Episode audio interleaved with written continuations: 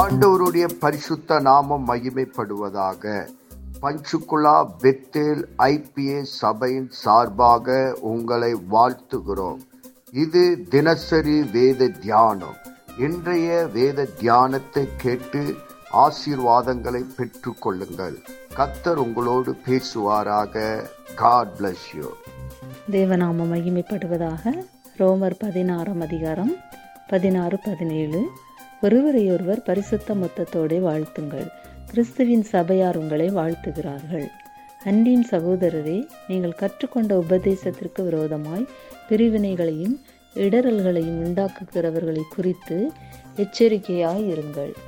அவர்களை விட்டு விலக வேண்டுமென்று உங்களுக்கு புத்தி சொல்கிறேன்.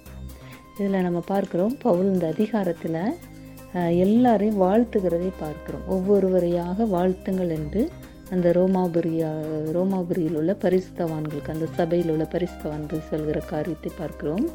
அதில் என்னன்னா, 1-15 வரை என்னை அநேகருடைய பெயரை குறிப்பிட்டு வாழ்த்துதலை சொல்கிறார். நீங்கள் எல்லாரும் அவர்களை வாழ்த்துங்கள் என்று.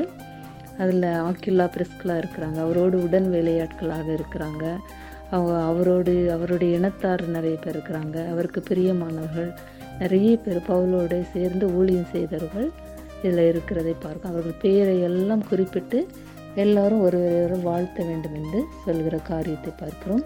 பரிசுத்தவான்கள் அவங்களுடைய சபையில் எப்படியாக இருக்கணும் என்றால், ஒருவரையொரு பரிசுத்த மொத்தத்தோடு வாழ்த்துங்கள், மற்ற சபையாரும் உங்களை வாழ்த்துகிறார்கள் என்று அந்த வாழ்த்தி சொல்கிற காரியத்தை பார்க்கிறோம். 17 பார்க்கிறோம், அப்படிப்பட்ட அந்த ரோமாபுரியில் உள்ள அந்த பரிசுத்தவான்களுக்கு ஒரு எச்சரிக்கையை சொல்கிறார். ஒரு புத்திமதி சொல்கிற காரியத்தை பார்க்கிறோம்.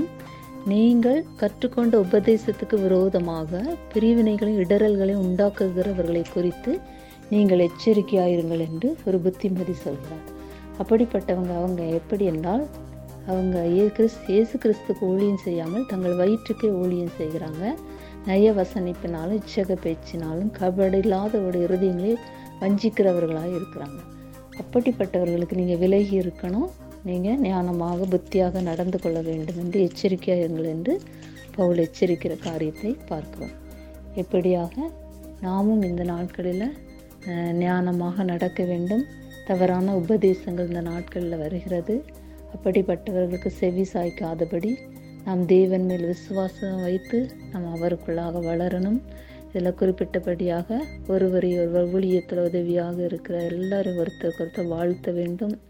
அப்படியாக நம்முடைய தேவனுடைய நாமத்தை மகிமைப்படுத்துவோம். கள்ள உபதேசங்களுக்கு, மற்ற உபதேசங்களுக்கு நம்ம விலகி இருக்கணும், எச்சரிக்கையாக இருக்கணும். அப்படியாக நம்ம இருக்கும்போது தேவன் நம்ம ஒவ்வொருவரையும் ஆசீர்வதித்து வழி நடத்துவார். அப்படியாக அந்த வசனத்தை வாசியுங்கள், தியானிங்கள். தேவன் தாமே நம்ம ஒவ்வொருவரையும் ஆசீர்வதிப்பாராக. ஆமென். இயேசுவின் நாமத்தினாலே இந்த வசனத்தை கேட்கிற ஒவ்வொருவரையும் நீர் ஆசீர்வதிப்பீராக. உன்னை வேதத்தின் ரகசியங்களை அறிய, ஆவிக்குரிய ரகசியங்களை அறிய எங்கள் கண்களை நீ திறந்தருளுவீராக. இயேசுவின் மூலம் ஜெபம் கேளும் நல்ல பிதாவே. ஆமேன்.